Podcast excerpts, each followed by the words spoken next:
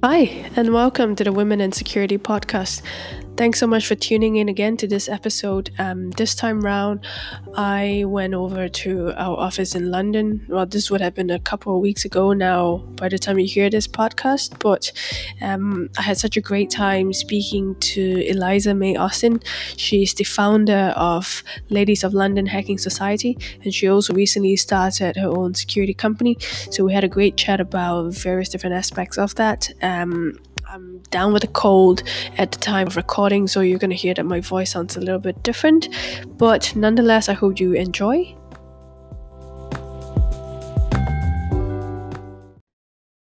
So, today we have in our studio with us Eliza May Austin. Eliza, welcome. Hi, thanks for having me.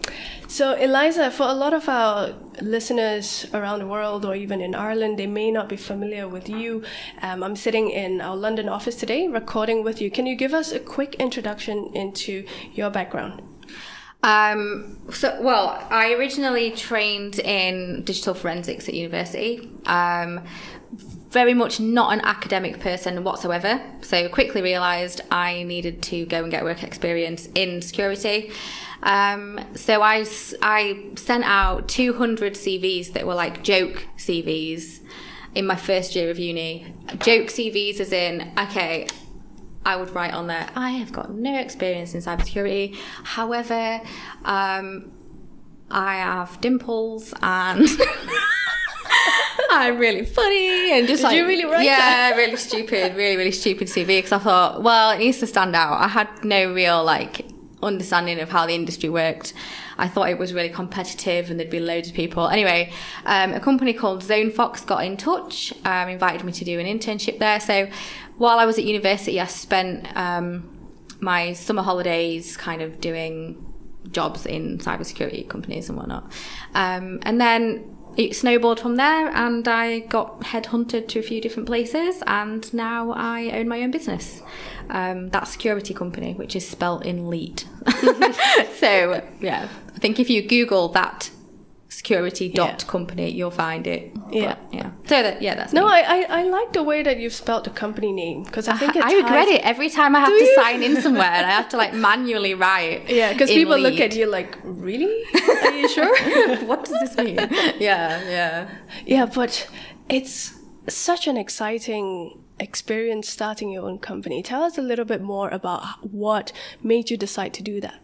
Um, it is exciting. It's also scary, but it's fun, and I'm definitely a creative person, so it suits me. Um, so I got inspired to do this. I set this up with my business partner Stephen Ridgway, who used to be my boss's boss uh, in a previous life.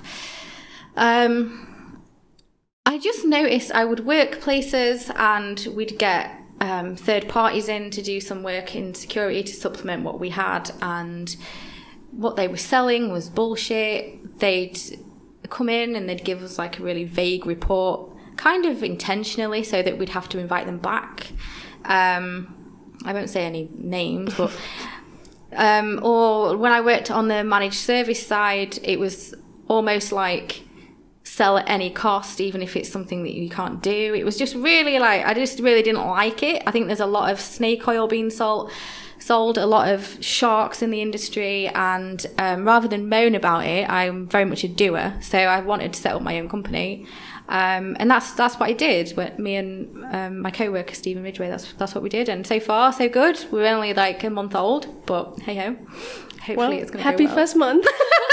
Thank you. I, I used to run my own business before I got into recruitment. Mm. So I know just, you know, it, it's completely different when you're working for someone and when you when you're working for yourself. Yeah. But just the I suppose the experience that you gain, the fulfillment that you get from that Yeah. is completely different. And I was looking at your website. You, you said that the business itself focuses on providing security operations center services as well as Purple Team. Yeah. So can you briefly describe for people who may not be aware Yeah. what security operations centers do and also touch on what Purple Team is? Okay, so um, a security operations center is is basically the core defense mechanism of a company. So um, let's just take a, an internal SOC, the the small acronym there. An internal SOC, for example, um, you might have a retail company or a medical service provider, um, and they'll have a group of people that might work shifts 24 hours a day or something like that and they will respond to alerts so you'd set up the the infrastructure to alert and then you'd have people sitting and monitoring those alerts that come through and those people coupled with um, those tools is the security operations center. So that's what me and Stephen build. So we go into companies that don't have that and then we build that for them um, in the most vendor neutral way that we can. Um, and purple teaming is something that's reserved more for more mature organisations, so organisations that have already got security function, um, and it's intelligence-led threat emulation. So essentially, we do um, intelligence gathering on that company in particular. Um, let's say it's an oil and gas company um, or medical. They've got all different um, different vulnerabilities. They're targeted in different ways by different um, threat actors. We take that into account and we build scenarios around that against their most prized possessions, their crown jewels, their um, business critical units. Um, and then we'd sit with the red team and the blue team, or we'd bring our own, and then we would hash out actually doing that attack, implementing that attack. So, just a really simple example is I might say you say to you that you're, you're you're the pen tester. Okay, just look through this scenario that we've built. Look at section 1.a and I want you to run a scan. Here's I've written the command out for you against this machine, and I want you to run it against this machine because if this machine was to go down, um, the business would die and like the whole world would explode. Okay, slight exaggeration. Um, so they would run that scan, and then the blue team person, I would say, can you see that on your SIEM platform? No, I can't. Okay, let's work out why. So let's stop what we're doing. Let's work out why you can't see that. Put those mitigations in place. Um, and do it again. Okay, can you see it now? Yes, I can. Can you do anything about it? No. Okay, so let's put that in place. So rather than having a pen test that goes on a report, that goes on a drive somewhere that no one in the defense side reads ever, um, and when they do it, it's vague and they have to decipher what it means. They're learning together. So the, the red team are learning mitigation and remediation, and the blue team and incident responders are learning about specific attack methodologies and TTPs that the um, that the red team are using to recreate what what an advanced persistent threat or a threat actor of some sort would do against that company specifically. Does that make sense? It does, yeah. Okay. But, you know, for, for me, I have been recruiting security for the last five years, so I'm very familiar with red team, blue team, mm-hmm. but I wouldn't say I've seen too many purple team. Is this something that's very new in the industry, or have you seen this around for quite some time now? Um, I've seen people try to do it, and I've seen it done badly. Mm-hmm. Um, I've never seen anyone um, do a really good job of it. Um, set one up before, and the hardest thing about it was getting the two teams to work together because mm-hmm. it's so ingrained in the industry that they are opposing forces, and it's mm-hmm. not true because mm-hmm. you're working for the same goal, right? Which I just don't. True. If you know, if you're, um, you know, you're at a company and you've got a red team and a blue team, and you're not helping each other out and sharing knowledge. Knowledge, knowledge. Did I just invent a word? They're not sharing knowledge. Like, what is the point? You, what what benefit is that giving to the com- the company? And we keep hearing people say in this industry that. Um, security is seen as a money drain because mm. they don't generate money; they just spend it, which mm. is true. Um, they do save money depending on how you look at it, but um, to get away from that, we need to work together, surely. Um, you know, spend money more wisely instead of siloing off, siloing off every bit. But I think the reason purple teaming is starting to take off and um, even maybe replace pen testing, traditional pen testing in some ways, um, and the reason DevOps and DevSecOps are taking off as well is because people are starting to realize that we have to start communicating better there is such a lack of communication and overlaps in different areas that it's got to the point now where people are going, okay, let's just stop what we're doing. What are we actually getting out of this? And new things are popping up as a result of that. Um because I mean, DevSecOps and purple teaming, all it really is is doing the job you should have been doing anyway, but right, Yeah. more and securely. communicating more. Yeah. Yeah. I mean, if if you had to get an advertising team and a marketing team to work together on a project, they would work together on a project. You try and get a blue team and a red team to work together on a project. There's so much ego involved; it's unreal. Like, it, it, honestly, this it's You only need one person with an ego in the room, and it can just ruin the whole project. Um, and the people that have been in those rooms know what I'm talking about. So the listeners that are just thinking, "Oh yeah, she's met that guy too." Um, no, but there are people that um, are genuinely interested in in the opposing side. So, um, you know, we have incident responders and blue teamers that want to know more about penetration testing, but they don't want to go into penetration testing, and vice versa. There's penetration testers that have a genuine interest in how to patch, mitigate, and remediate, and that's great. There's nothing wrong with that. Um, I think it's just having a wider knowledge. And what's your advice for someone who might be a pen tester right now? Yeah. Or might be part of the SOC who's thinking, that's exactly what I've been thinking. I want to get to know more about the other side, but I just don't have any interest to actually do that job. How can they take that first step to take that bridge? So I um I would always advise to just go and speak to the other people on on that team. On so um, if you're in a blue team, go and speak to the red team. Um, have a conversation. Would you mind if you came across this? You told me about it. I'd like to have a look at that. That sounds really interesting. And blah blah blah blah. Um, or um, red teamers, if you're writing a report, rather than thinking, I don't know how to remediate this, oh, it's not my job anyway, I'll leave it, think, actually, I'll go and have a conversation with incident response and just say, if I wanted to remediate this, um, can we just work together on just clarifying how I would do that and put that in the report? That basically is the first steps towards purple teaming. And, you know, when you get that kind of conversation working, go to management and say, hey, can we run a purple team meeting once a month and just catch up with each other and see see where everyone's struggling or how who's doing well? Like these things aren't hard. No decent manager is going to say no to that unless they were just not a decent manager. so yeah, um, yeah, I think it's quite easy. I think if you want to explore other avenues of insecurity, and it, you'd be hard pushed to find someone that's going to say no because it's all mm-hmm. it's all relative. It's all needed.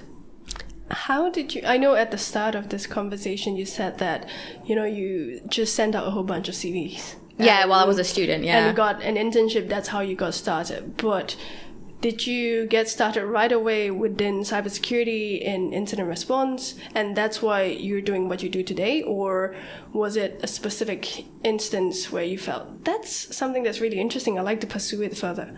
Well, I originally wanted to go and work in the like the NCA or GCHQ or something, and then when I saw how much they got paid and how much you get paid not working in government, I was just like, fuck that.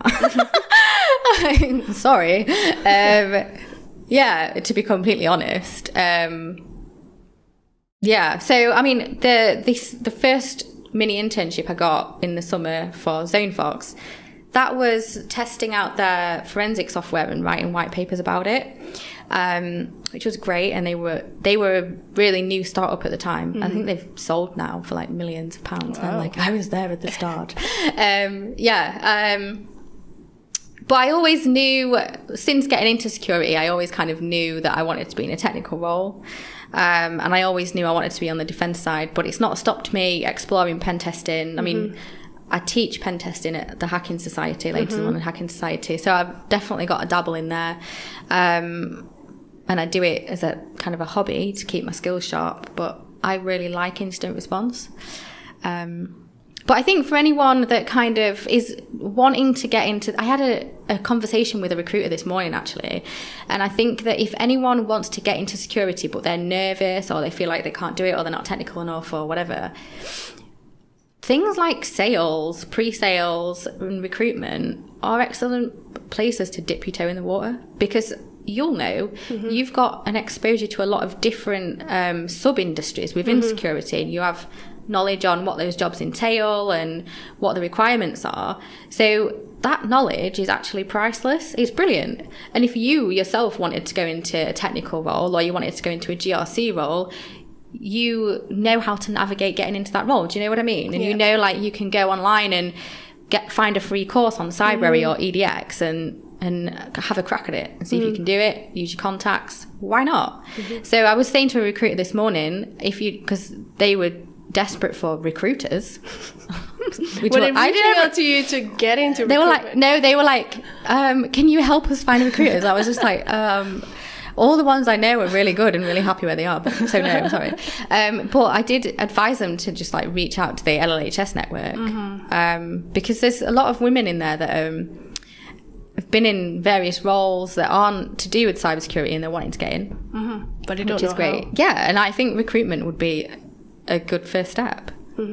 Oh, absolutely. I, I think, you know, in recruitment itself, a lot of people don't see us as part of security, but I was telling you earlier that Mm. I see myself as part of the security community more than I'm part of the recruitment community. Yeah. And if I didn't get into security, I wouldn't know that there are this many aspects of security. It's an ecosystem, isn't it? I It mean, is, yeah. Um, you know, we need recruiters, we need sales, we need marketing, um, we need cleaners, Yeah. we need pen testers, and we need CEOs and all this crap. We need everyone. um, the the challenge is that there's a lack of respect for certain certain parts of that ecosystem. Um, which isn't nice. Yeah. And I mean, you'll know as a recruiter, you can go to some events and people will be intentionally rude to you because Mm-hmm. they think you're fair game because you're a recruiter. But as soon as they're out of work, they're, they're the nicest to you. they're so sweet. They're so, your best friend. Yeah, let's go out for coffee. Why don't you fuck off? I've always hated you. Um, yeah, so yeah. So yeah, there's plenty of things that people can do to get in, and it doesn't mean straight away you need to go and be like the best, Yeah. like reverse engineer or something. yeah. Like, just have a crack at something. There's a quote that I really like. Um, it says, You don't have to be the best to start, but Hmm. you have to start to be the best. That's so true. Yeah. Um, you mentioned about the hacking society. So this is the Ladies of London Hacking Society. You guys are celebrating your first year anniversary. birthday. How oh my god! I know. And you founded this hacking society, right? Tell us a little bit more about how it all began and what the hacking society is all about.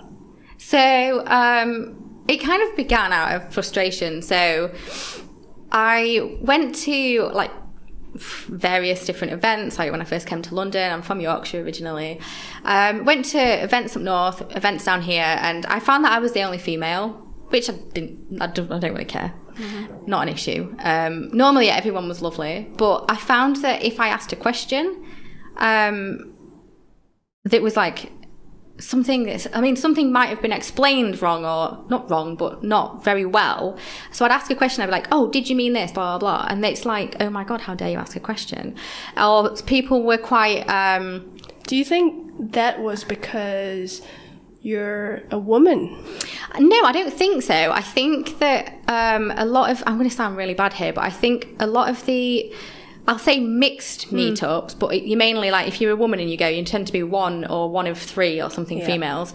It's kind of like everyone's got imposter syndrome, so no one dare ask a question. Does that make sense? Hmm. does, so it's not out of malice. But kind of like you ask a question and it comes across as either, oh my God, she doesn't know anything, or how dare you ask a question? It was very, very strange. And I just thought, this is really odd. I don't like it. Um, I went to another meetup and it was a Kubernetes 101, which is like 101 means come and learn the basics, right? So I turned up and only female again. And this guy came over to me and he was like, Oh, you, you work in Kubernetes? And I was like, No, I don't know anything about it. This is, at the time, I was like, I have no idea. Um, but the company that I'm at is using it. So I thought I'd come and like try and learn something about it. And he was like, Oh my God, maybe you should go back to school. And I was like, what a dick. And then another guy came over and, and we started like proper debating about the fact that I was attending an event that was Kubernetes 101 and I didn't really know what Kubernetes was. And I was just mm. like, this is bizarre. And I ended up surrounded by a load of guys that were like, trying to humiliate me through asking me questions on Kubernetes. And I was just like, this is so not on. So I grabbed a bottle of wine and Yeah. grabbed a pizza and then I fucked off home. I was like, this is just terrible. I hate it. Um, and I thought, I'm going to set up my own meetup where people can ask whatever question they want. Um, and I look back and I was thinking about the types of people that had asked me why I was there or um, that was a stupid question that you asked or blah, blah, blah, or just made me feel awkward or followed me home because they fancied me or something bonkers. Just, ugh. And I thought, they're all men. So I'm going to set up a women's society, which at the start got a lot of stick. I got a lot of like, that's really sexist. And I was like, yeah, technically it is, but you know, what are you going to do? Um, so yeah, so that's how it came about originally. Um, but actually, the the most support that we've had have been from men. Um, so like Stephen Ridgway, he was the, our biggest sort of supporter at first, and then Kevin Fielder of Just Eat, massive supporter of ours. Um, and you know, like there's there's been a lot actually, a lot of men that have supported us, and the, the people that have called me out on it and sent me sort of aggressive messages about it have been female. Really? Yeah, shocking. Hey, Yeah. it's really weird. That's really, really really weird. weird. Um, this is really sexist. This is exclusionary. Blah blah blah blah blah. Like it's, they've been, they've all been female, high-profile females within cybersecurity. That's really odd. and our biggest, our biggest supporters, the ones that have really pushed the boat out, have all been men, um, which is fantastic, and it shows that that sort of attitude of like. Um, male supremacy within cybersecurity is genuinely a minority, and they just kind of rot the whole barrel for the rest of all the guys. I think oh, absolutely. so. So yeah, so um, we basically just um, teach penetration testing to educate on how to remediate and mitigate against the attacks that we, we're teaching. Um, and all of our training platforms are built for us for free um, by Immersive Labs. So we've got a really good network of people. The community has been absolutely fantastic for us, to be honest. And it's not just in London. No, we've just opened one in, well, not just, like at the beginning of the year. We opened one in Norwich, um, and we've got a chapter leader there. And um, Tash Hales, she's called. She's brilliant. Um, we've got Sheffield opening in January, and we've got interest in Manchester, Bristol, Glasgow, and Newcastle. But I know it's crazy. Wow. but we can't actually open them yet because of a lack of funding. So Okay. we are trying to get sponsorship. It is coming through. It is dripping through, which is great. Um, so we can't expand just yet. And also, me and Stephen have just started a business, so it's going a bit slow, but Baby steps. baby steps. Or yeah. maybe a virtual session every now and then to get it started. Um, yeah, I mean, there's loads that we could do, um, but we're all volunteers, and Yeah. and I know I'm the only one out of the four of us that manage the the team that Mm-hmm. doesn't have kids. Like they've all got two or Mm. three kids each, so it's a big commitment time wise for them. It is. And, Yeah. and you're not getting any profit out of it. You said earlier No, nothing. this is always going to be free.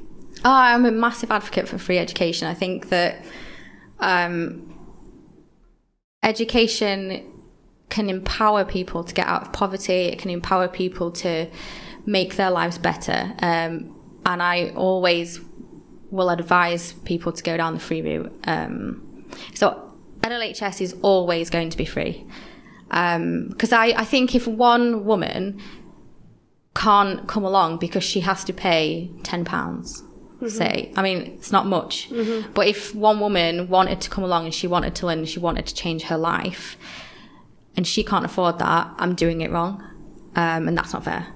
So I'd rather the burden of the cost fall on the companies that are getting something from LHS by recruiting from us or um, promoting themselves as diversity um, advocates.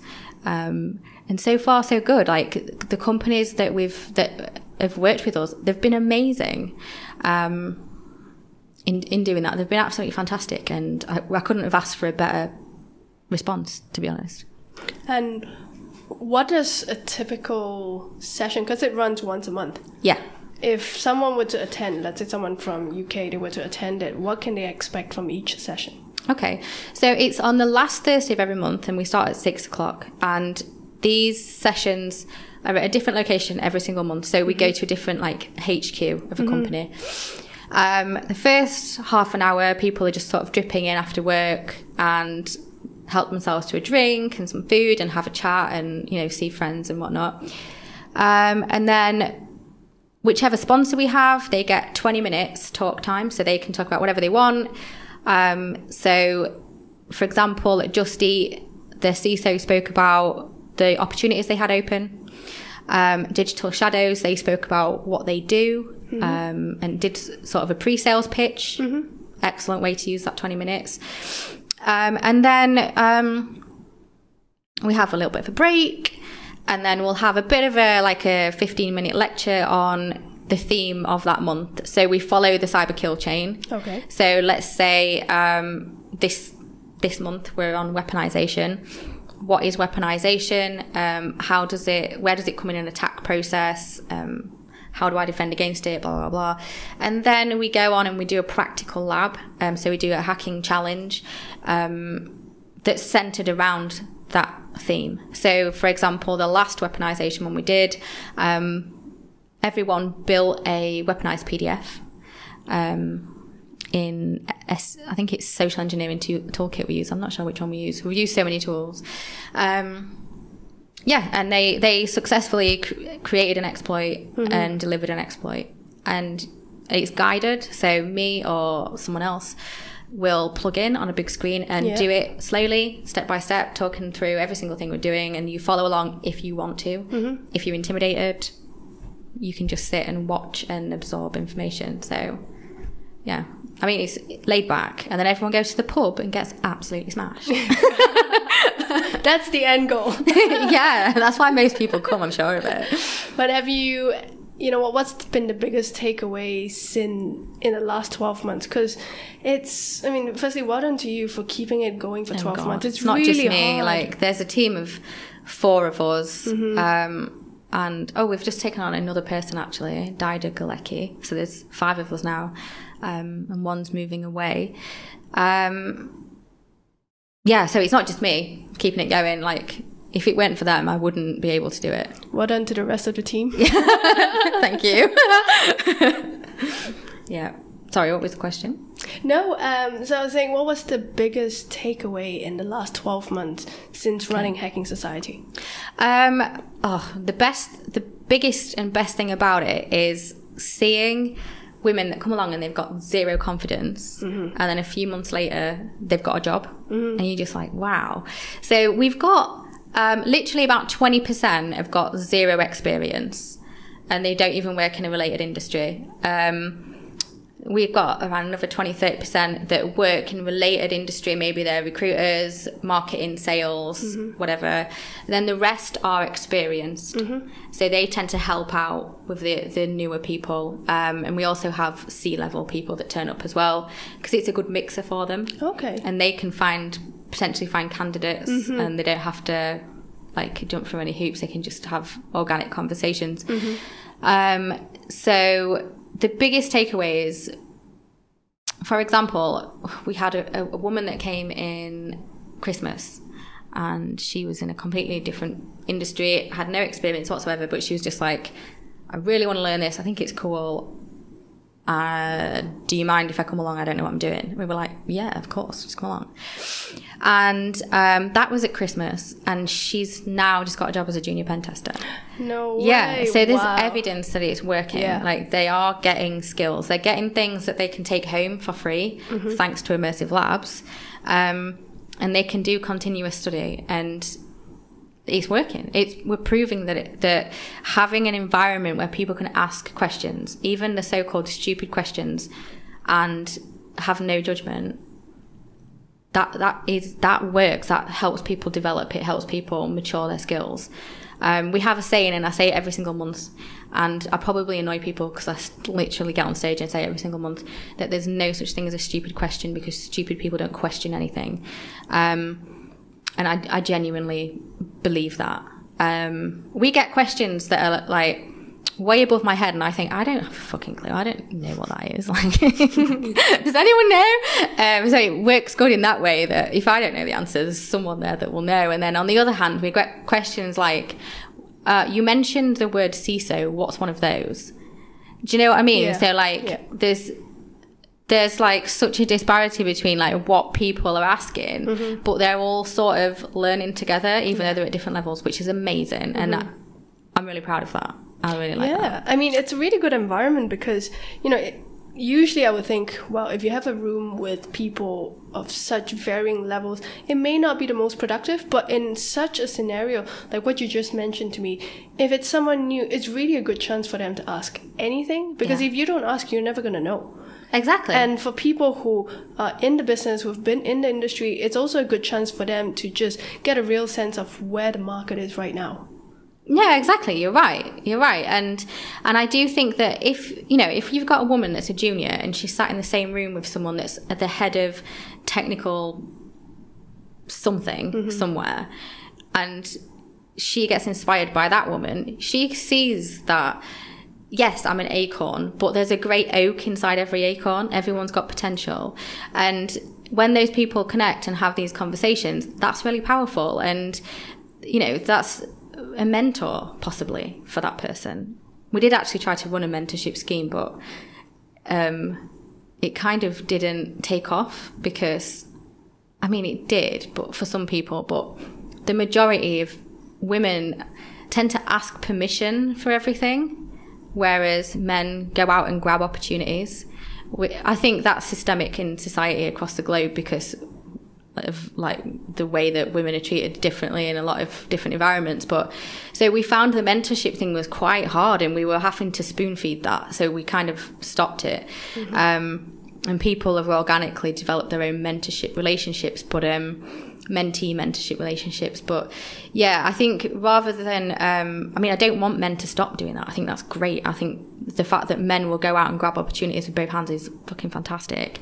But i wish women would do the same. And it's kind of like smashing your head against a brick wall saying you don't have to ask permission for this go and ask this person out for a coffee and ask ask them for their advice on something. Don't go over and say can you be my mentor? Because it just sounds a bit do you know what i mean it's a little bit If- If, you sit and wait, nothing's ever going to happen. no You know, it's better to ask for forgiveness than permission, if that's something, you know. But it, it's just coffee at the end of the day. And everyone who's in the industry knows how difficult it is to hire people. But Yeah. if there's someone who's interested in getting into the field, even if it's just a coffee to find out more about the industry, Yeah. I don't know of a single person who would say no. No, I don't. And we have Slack as well. So we have a huge Slack space.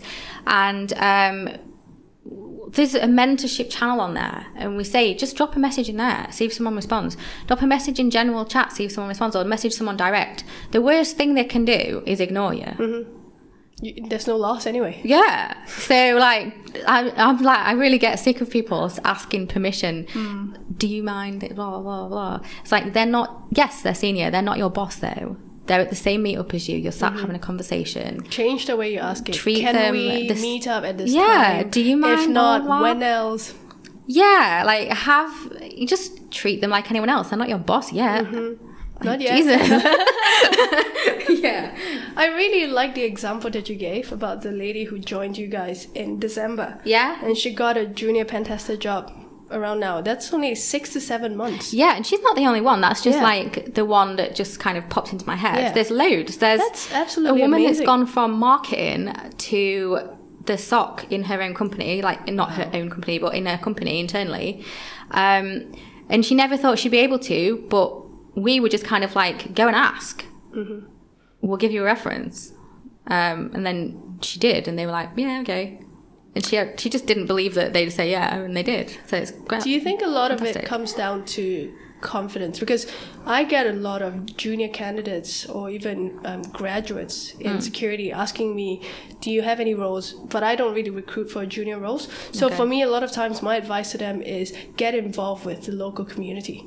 Get Yeah, involved with advice. any kind of security meetups, events that's happening, because that's the best way for you to learn about the industry, Hmm. but also to network with the people.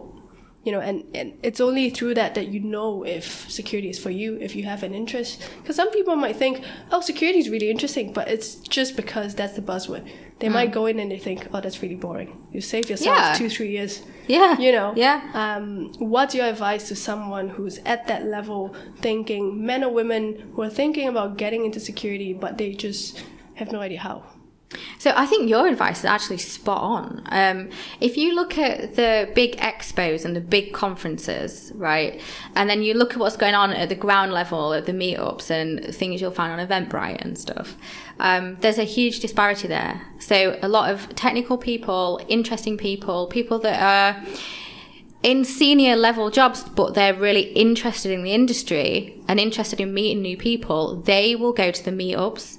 The people in suits that don't really understand what's going on um, or are in sales will go to the big conferences.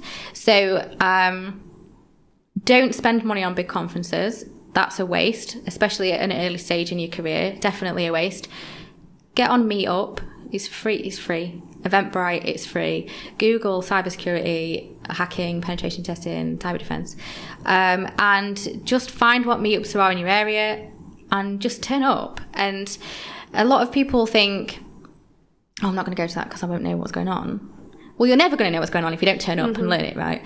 Um, also, get on things like edx.com, cybrary.it, um, udemy.com, and Udacity, and do um, do some free courses. Get the certificate at the end of it. Create a LinkedIn profile and put those things on your LinkedIn profile because, yeah, they're not industry standard certifications, but they show that you are a self motivated person. They show progressive learning, and they demonstrate that you class yourself as a lifelong learner. And they they are the things that really push you forward in this industry. There's a lot of um, showboating. There's a lot of speaking about how great I am at this, how great I am at that. I'm an expert in this, expert in that. Um, but really, like, what have you got to show for that? If you can turn up for a job interview and say, "Yeah, I don't have any standard certifications. I don't have." Um, any CompTIA certifications. I've done these things. Um, I think I can do the job. Why don't we just go for the interview? I've got a lot of respect for someone that would do that. That's what I would recommend. I went to university. I wouldn't recommend it. Um, i didn't go to university no, it's a lot of debt for a lot of out of date knowledge, Mm-hmm. to be completely honest. And really, some of the best security people don't have a lot of certifications that the employers are asking for anyway. Yeah. You know, it's really what have you done outside of school, outside of work that shows Yeah. your interest. I don't when I when I recruit I don't really look at someone who has all the certifications. That tells me okay, you've done all the requirements, but what else? Where's your interest? How was your attitude? Yeah, Yeah, yeah. exactly. So, um, Annabelle Berry, who is the CEO of Sapphire, um, told me something that I thought was really, really interesting. Um, that she likes to ask questions in interviews like, did you work during university? Like, if you went to university, did you work during university? What kind of job did you have? Um, how old were you when you had your first job? So learning about someone's work ethic and their attitude towards um, like being driven, basically, and and work. Um, like she found that she finds that quite important. Um, I'd rather ask questions like that, um, and then some technical questions rather than sift through a CV and think, oh, they don't meet what I want. Yeah. And at the end of the day, it's a wish list, right? Um, and you don't. Nobody meets someone's wish list. No. And if they do, that person's not going to stay in that job. Yeah, yeah. why Or- would they? Yeah, exactly. So, I mean, I don't know. I think as well, there's a lot of, um, oh, you've got no certifications in this tool, or you've got no experience with this SIEM tool, or whatever, blah, blah, blah, blah, blah. And then that's an issue. And you just think, yeah, but if someone understands the wider concept, if someone understands um, SIEM architecture, for example, and, and um, log aggregation and how to search regex and boolean and whatnot if they understand those things who gives a shit what tool they use?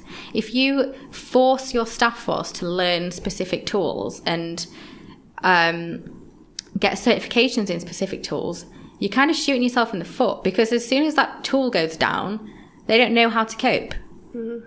Um, yeah, and I, I think as well, if you're sort of in an entry level job and you're at a company that has a really stringent attitude towards we use this tool and nothing else and you can't do this and you can't do that and you can't explore this area and no you can't go and get in this meeting about this particular attack because yes it's interesting but you're not allowed to know about that blah blah blah blah blah. I think that's um, unless you're working in government i think that's a red flag that you could quickly become de-skilled. Um, and I think companies are getting kind of attuned to that as well mm-hmm. realizing that they have to be providing interesting work and training upskilling yeah it's not yeah. just about coming in to do the work because i think i feel sometimes employers are afraid that if we give them all the training they're just gonna go but if you don't invest in your people they're gonna go anyway exactly mm. you know if and so often I've heard candidates who are talking to me, they're like, I'm really happy in my job. My company's giving me all the training. I'm not going to go anywhere because, yeah. you know, I really like it here. Not just the work that I'm doing, but the way that they value us as an employee. You spend a huge majority of your time at work. Yeah. You have to be happy. Like, it has, work now has to become part of a bigger ecosystem in terms of society thinking how can we improve people's lives at work for us? And i don't mean that in like a hippie way. I mean it in not that there's anything wrong with hippies. I like incense sticks as much as the next person. But um, i love candles as well. But um, what i mean by that is acknowledging that you have a huge impact on someone's life. And if they're having a bad time at work that can lead to um, people leaving the industry. It can lead to mental health problems. It can lead to all kinds of crap. So, creating a nice environment, creating a good culture, and making people feel valued and not de skilled. I don't think it's that hard, and it is really important. And yes, it costs a little bit of money, but it costs money to go and replace people. So, and be nice. Earlier, you mentioned about imposter syndrome. You know, being in such a male-dominated industry, do you feel that or have you ever felt that you've had to work a lot harder? Or do you sometimes still feel the imposter syndrome? I I don't know if I have imposter syndrome. I get told a lot that I do. My business partner always tells me I have imposter syndrome. I don't know if I do or if I actually am an imposter. I have no idea. Like I think that's the nature of imposter syndrome. Mm. Right? But um I mean, I don't know. I've had I've I've never really had in terms of being in a workplace. I've not really had any really bad experiences in terms of feeling like I have to outwork all the men, otherwise I'm not going to get any respect. Like I don't feel like that at all. Um, I've always ha- had great experiences. Mm. Um, I think imposter syndrome is sort of synonymous with the industry because of how you think like say there's 2000 tools right security tools on the market and you could go to five co- different companies in a space of 10 years and they would all have completely different tool sets and you're expected to know those. And you might work in one company that has 100 tools and you're expected to know those. But then security tools i mean. But then there's HR tools and then there's accounting tools and there's recruitment tools. There's all these different tools that if something happens to them and they're not secure, that comes under the security team as well. So they have to know how to use those. So there's constantly everything to know. You could be pulled into a meeting at any time and someone can say, blah, blah, blah, blah, what's this mean? And if you don't know, that can look really bad or you feel like it could look really bad. So there's constantly this need to evolve. There's constantly this need to learn new things all the time. Um, technology is progressive. You know, you can patch something one day and the next day someone's found a way around it. So you've got to go and research how to mitigate that. So there's it's constantly evolving. There's constantly stuff to learn. You have to be a lifelong learner. And unfortunately, a part of that is imposter syndrome because no one's ever going to feel good enough. You're never going to feel like you're ready. Like, if you're thinking, I'll just learn this one last bit, I'll just learn this, I'll just finish this course and then I'll do it and then I'll do it, you're never going to do it. It's never a right time to get into security. Um, and once you're in security, there's never that there's never that light bulb moment where you go, ah, I've mastered this. Never mm. happens because it changes so fast. Yeah, and there's people that go, I'm an expert in this and I'm amazing at this. You, everyone just thinks, fuck off. Yeah. no one likes you. I, yeah, so it's very rare that you come across those people, but you do. Yeah. Yeah. No, but that, that's I I really like what you said there because it's you know it's so important for people out there to know everyone who's in the industry, no matter how long they've been in there, mm. they do still feel that. So Yeah. you're okay if you're new to the industry or you've been in for a few years now, but you just feel the imposter syndrome. A lot of people do, and it's normal. I mean, I feel like someone's gonna just like tap me on the shoulder and go, "We found you out. Hmm. You need to go back to being a waitress." Like, hmm. I feel like that every day. Hmm. Um, and my business partner Stephen, he is in his fifties. He's been doing this. He's been in this industry for like two decades, right? And he really knows his stuff.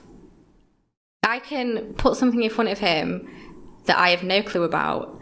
I've Googled it to shit. No one in the world has a clue about it. And he's like, diddle-diddling, done. Mm-hmm. I've worked it out. And I just think, God, I hate you. Like, I'm so jealous. But then he will feel like he's got imposter syndrome. And I'm just like, how? Like, Yeah. how is that possible? I have no Yeah. idea. But, and it's, I think it's just, you know, people are self deprecating. I think that's quite a British thing as well to be a self deprecating person. Um, and I just think it comes with a comes with the industry. Someone called Stu Hirst actually who works at Just Just Eat. He did a really good talk on this. Um, I think it was the beginning of the year or last year, um, and he was kind of saying um, I can't remember what he said exactly, but he showed this big massive um, screen filled with all these different logos of all these different tools that on any given cv we're expected to be experts in. How is that possible? Yeah. it's not. You, you you need to you need to understand the the concepts you need to understand networking and protocols. Um, and I think once you've got that grasp you'll be you'll be fine. Um, the best the best security professionals I've ever met have all had a previous life as um, just IT help desk person, sysadmins, programmers, and um, just infrastructure people. And then they've just thought, oh, I'll just get into security, see what it's like. And they thrive and they're amazing. And it's because they've got all the knowledge of the wider concepts, not just bolt on knowledge of security based tooling.